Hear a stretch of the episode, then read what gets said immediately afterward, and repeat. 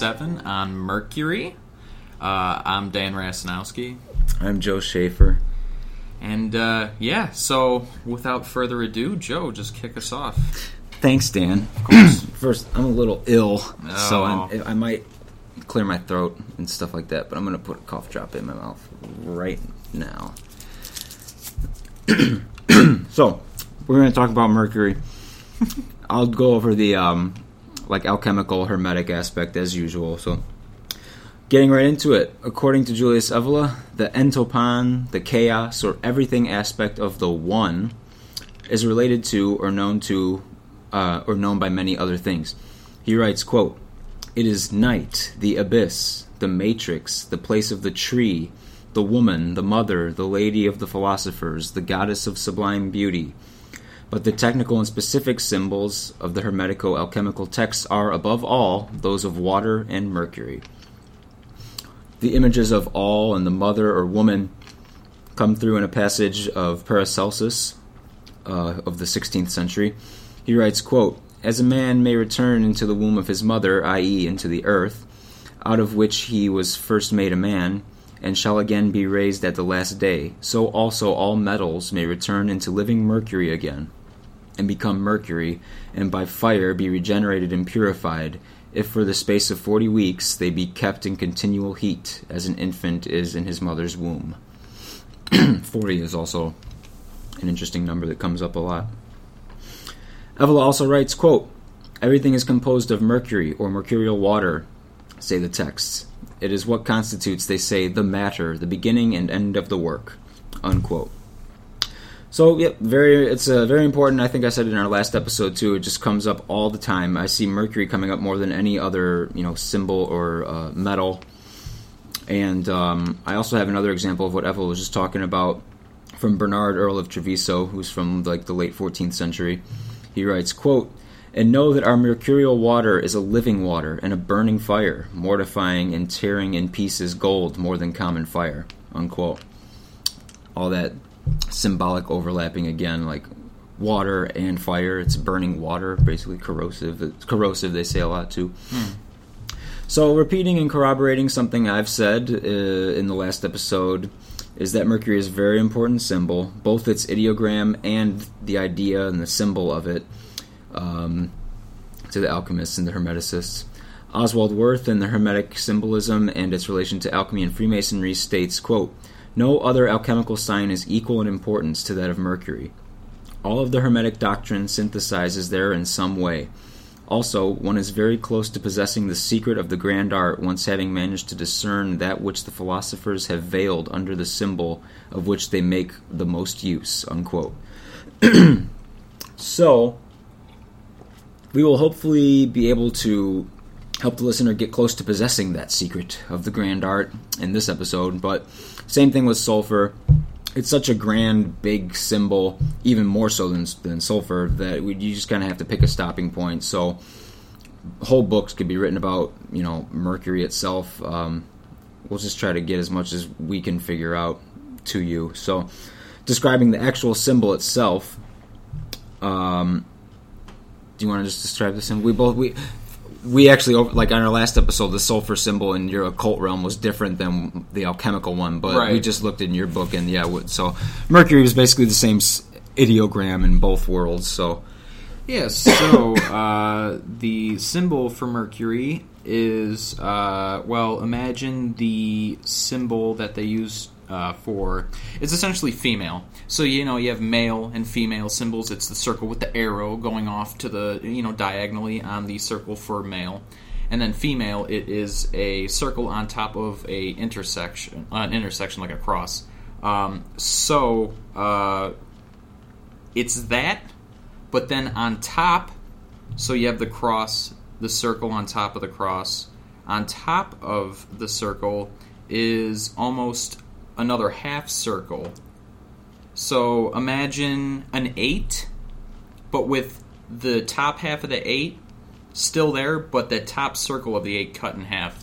yeah Um, so it's the you have the circle you have the circle with a cross underneath it and a crescent moon sitting on top of it Essentially, yes. And it, it uses the female symbol as well. Um, so there's Mercury uses female symbol. Mars actually uses the male symbol. So again, coming back into the whole male female, you know, that's never going to go Right. away. Well, like we were just saying, it's connected also to the mother. Yeah. Which is feminine. So uh, that's the symbol. Very, very simple. Again, you can look it up if you're curious. Uh, kind of jumping a little bit off topic. The sign for Venus is essentially the exact same thing, but without that crescent Yeah. on Circle top. with the cross. yeah. So um, all very similar. So Yeah, uh, and I was uh, you brought up exactly what I was going to get into. Is uh, Oswald Wirth points out that we can see in the symbol there's like two different interpretations of the actual ideogram, and he says within it we can see the sign of Venus mounted by the crescent moon, or you can look at it as the sign of alkaline salt, so the circle with the crescent moon on top of it, almost like um, a figure with horns. yeah. But I that's a- mean, if you're watching this on YouTube, you could see like that's one of the ones on the on the picture. Um, so yeah, it could also be considered as uh, alkaline salt mounted over the cross. Um, yeah, and we won't get too far into the Mars Venus relation, at least not on my end. But we can do. We were probably we were talking. We'll probably do an episode on the planets right. Yeah. and like their symbolism and all that kind of stuff. But um, I will go into just a little bit about what Wirth was saying.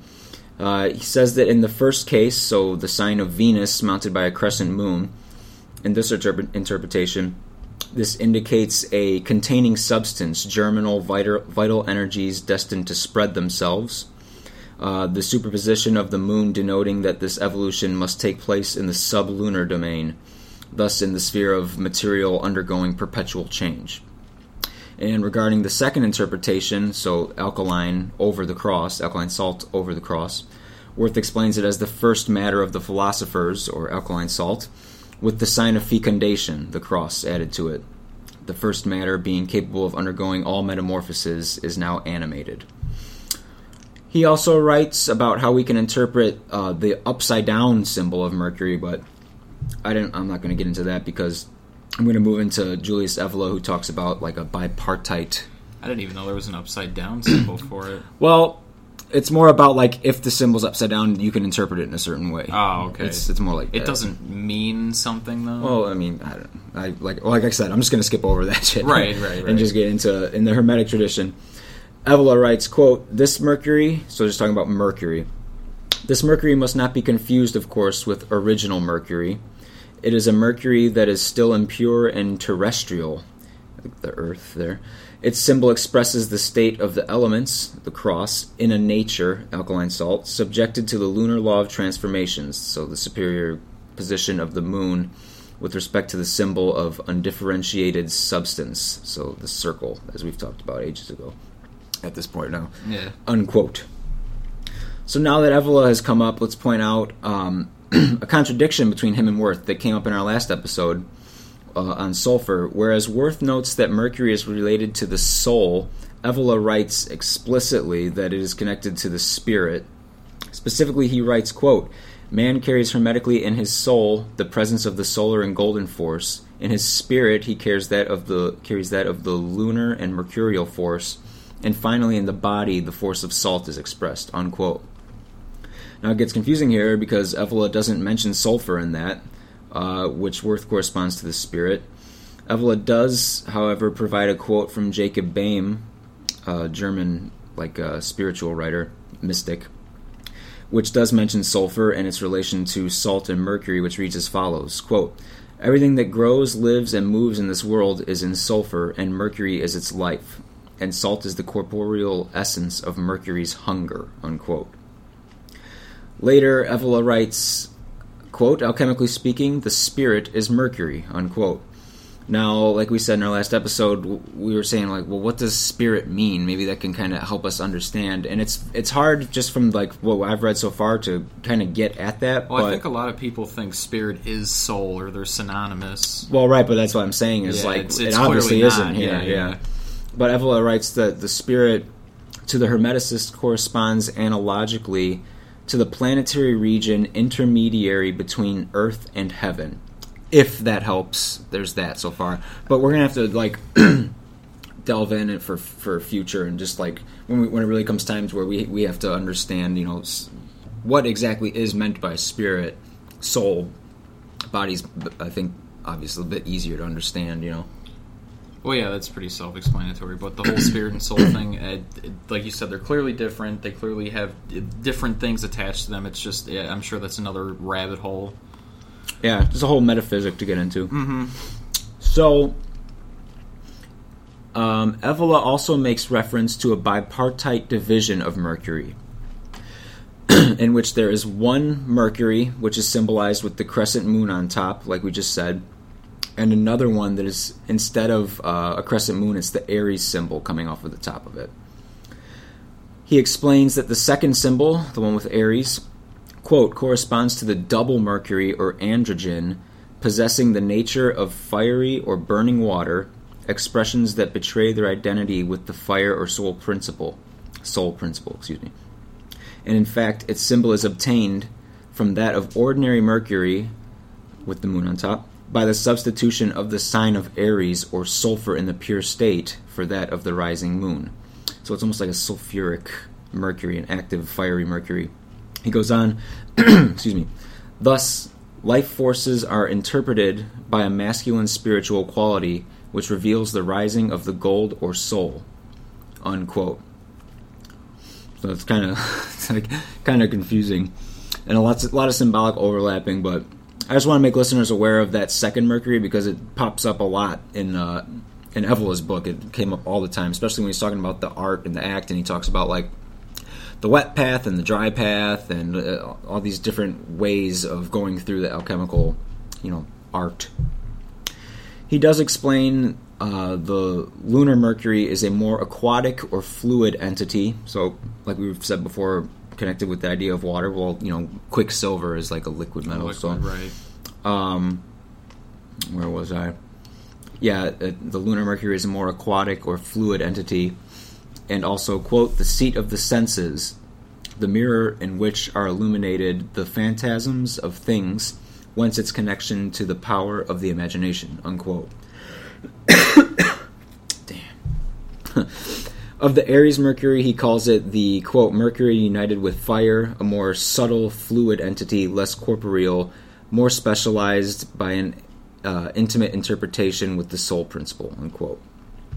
Both of these Mercuries come up when Evola describes the separation phase of the alchemical process, which he describes like this quote, The task is to emancipate the subtle form of life, Mercury, that unites soul and body from Saturn, which is the physical body itself, and which, in the process of identification with, uh, f- with form, attracts and fixes to itself the Mercury and its individual character designated by the lunar Mercury as opposed to the Aries Mercury. Unquote. So, with all that coming up, that's why I think it might be a nice, maybe just kind of talk about planets just in a general sense next, you know? Yeah, because they have their whole, they got their own meanings and things attached to them as well. Right. So yeah, there's there's a lot to talk about with them. It's not just their planets and alchemy. No. Yeah. And then, yeah, as sort of a segue too, um, I'm just going to quote a little bit of a passage here uh, from someone we cite a lot, Jabir ibn Hayyan, talking about Mercury, but as you'll see, a lot of like planetary stuff, or at least the names. But then that's another thing where it gets confusing because it's like they're talking about the planet, but also its symbol and also the god associated with it Right. at times, you know? Yeah, there's it's just one of those things where digging into it, you realize how much you don't know. You know. yeah, you really don't. Yeah. So Sure. I'm just going to read this. This is Jabir ibn Hayyan. Sure. Quote. or actually, here, can you read this? My throat's all messed up. Just it's just, and then it goes right on the next page there. So, um, just this. Okay. Yeah, and then there's a little bit on the next page. There, so. Ar- Argent Vive? Argent. What is that? Um, probably pronounced like argent vive. It's I think that Argent comes from like French. It means live or quicksilver. Gotcha. So, Argent Vive or Mercury. Uh, Argent Vive, which is also called Mercury by the ancients, is a viscous water in the bowels of the earth, by most tempered heat united in a total union through its least parts, with the substance of white subtle uh, sub, sub subtile. I think it's subtile earth until the humid be contempered by the dry, and the dry by the humid equally, Therefore, it easily runs upon a plain superfi- superface. Man, some difficult language in these books, folks. Um, I, I do believe it's just superficies, uh, by reason of its watery humidity. But it adheres not, although it hath a viscous humidity, by reason of the dryness of that which contemperates it, and permits it not to adhere. It also, as some say, the matter of metals with sulfur, and it easily adheres to three minerals, uh, to Saturn and Jupiter and Sol, which is you know like sun or fire. Yeah, SOL. Yeah, exactly, SOL. But to Luna more dif- difficultly. Uh, to Venus more difficultly than to Luna, but to Mars in no wise unless by artifice. Therefore, hence, you may collect a very great, turning the page here, a great secret. For it is amicable and pleasing to metals, and the medium of conjoining tinctures, and nothing is submerged in argent vive unless it be Sol. Yet Jupiter and Saturn, Luna and Venus are dissolved by it and mixed, and without it, none of the metals can be gilded. It is fixed, and by gilded means like you know gold. Um, it is fixed, and it is uh, a tincture of redness of most exuberant refection and fulgid splendor, and then it recedes not from the commixtion until it is its own uh, nature. Yet it is not our medicine in its nature, but it can sometimes likewise help in the case. So there you go. Thank you, Dan. You're welcome. I'm dying over here. Some of those, And it's written like the spelling of the words is interesting because it's like, well, and, and one of the things I just quoted, like the guy, who was it? It was Paracelsus. He spelled like he, like he did it. He spelled it H E E. You know, so it throws well, because it's just old. Yeah, it's old. And like- then um, for the word again, there's an e at the end. So yeah, interesting stuff like that. But yeah. a lot of these texts are like that. So Well, that wraps it up for my end. So, if we want to get into the occult aspect of Mercury, Yeah, so the occult aspect, again, the symbol's the same, um, but of course it's more, I guess you could say physical, because here again we're talking about a planet now instead of maybe just a. And the metal. And the metal, Yeah. of course, Quicksilver. So, uh, literally, Quicksilver, the metal, you know, the liquid that they would put in thermometers and stuff like that in the past, uh, that. Um, so, in all reality, Mercury most of the time when they're talking about rituals they're talking about the planet. The planets have to align. That's always something that comes up in a lot of spiritual Right. uh, because it's just a matter of to put it simply the energies like when all the planets are aligned or some of them are aligned there's certain energies that are going on there because they're aligned. And um, they don't really know why they think it's because when the planets are like each planet gives off energy and they think like it's almost like a magnifying glass effect so you got them all lined up and all of a sudden it's just shooting energy put it simply because I'm sure there's probably, I'm sure there probably is very deep and detailed explanations for It why, is. but like, yeah, we'd have to get like a, a whole, it would be a whole metaphysic thing. and I that- was reading yeah. and I'm like there's no way like I can explain that without just eventually it would get very Well, we're trying to just give like a symbolic, like just what the symbol is, so we don't need to explain the metaphysics of planetary alignment in this episode. You know what I mean? Yeah, exactly. Yeah. So imagine just like the planets being a telescope, and then it just gets magnified through that. And Mercury uh, has a bunch of gods associated with that. Um, in many different cultures, there was so many that I wasn't even going to bother, you know, talking about it because it's not like a couple cultures of like Mercury. You know, you hear Mercury, there's um, there's just too many. I, I can always come back to it. Uh, it's not too horribly interesting. There wasn't a whole lot about these gods that these cultures have on them. It's just other than like you know this god's associated with Mercury in this culture and so on and so forth. Wasn't that interesting? So that's the planet, um, and most of these rituals that they do in these books, they use the planet though. They do use the liquid sometimes, like the actual quicksilver, the metal, mercury, and it makes no sense. I don't know what they're tr- I don't know what they're trying to achieve through it. Everything that I've seen, what they do is um, they ingest it. So they'll they'll take it, they'll dilute it with water as best they can, and then they'll drink it. But. I don't know the purpose. They say it's supposed to um, some sort of cleansing sort of thing. Like it's a metal that just flushes out the body, you know, of, of certain spiritual uh, negative energies, something like that. But uh, it kills you if you ingest it. Yeah, it's yeah. dangerous. So.